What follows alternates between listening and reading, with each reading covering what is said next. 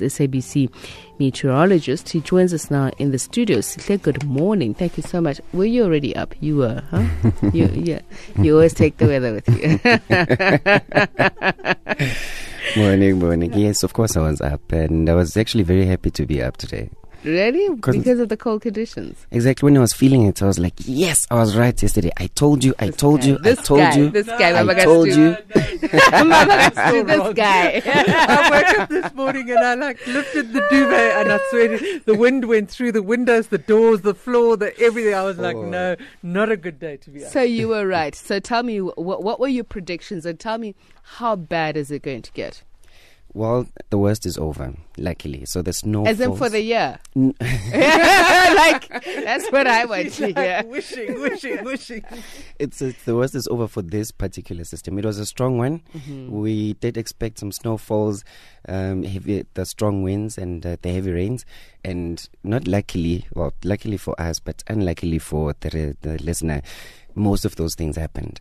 Yeah. Mm. And Okay, so there's some things that we didn't you didn't even mention that you talk about frost, but there's other things that uh, come with the cold, like black frost, whereby you get the plants uh, just freezing from the inside, and that causes um, damages to the farmers. So it's bad. okay, trivia. Why is it called Black Frost? Why is it, yeah, like I've always Okay. wanted to know.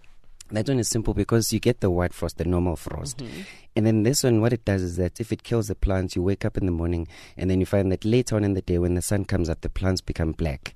So they called Oh. it black frost because it kills the plants, and then they become black because it's the it's the plant itself, the stem that dies on the inside from freezing, and then it cannot well, obviously you know transport Mama water. You didn't think you were going to get a logical answer to that. and I didn't so. okay, so tell me, you say this was um, a very strong. Um, system, yeah. It So- wasn't only the cold front, it was an upper air trough associated with the surface front. So the front was the thing that we saw, but it came with other things that you probably didn't see. We saw it as meteorologists, then we said, this front is strong.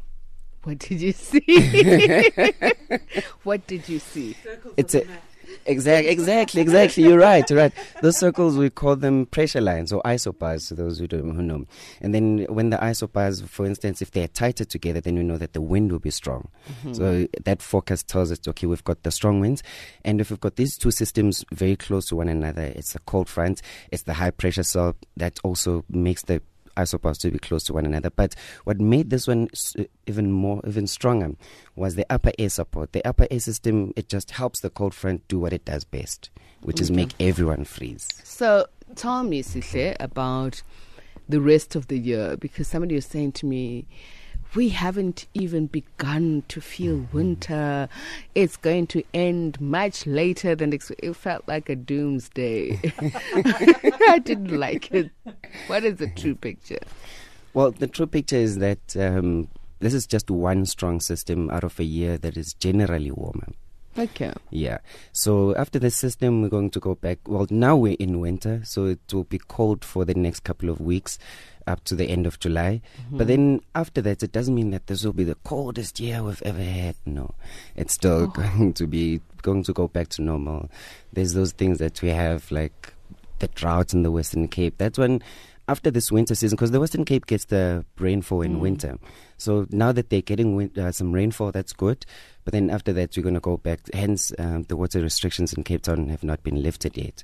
So that when we get out of the rainy season, it'll go back to normal, and they still need to save water. And the rest of the country can expect similar uh, a normal year. Nothing extremely above average in terms of rainfall and temperature, and nothing extremely below.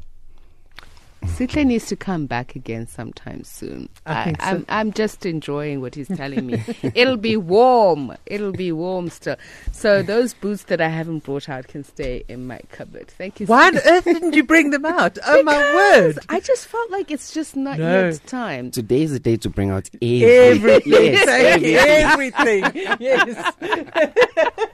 Thank you so much, Sihle. Sihle Kunene is the SABC meteorologist.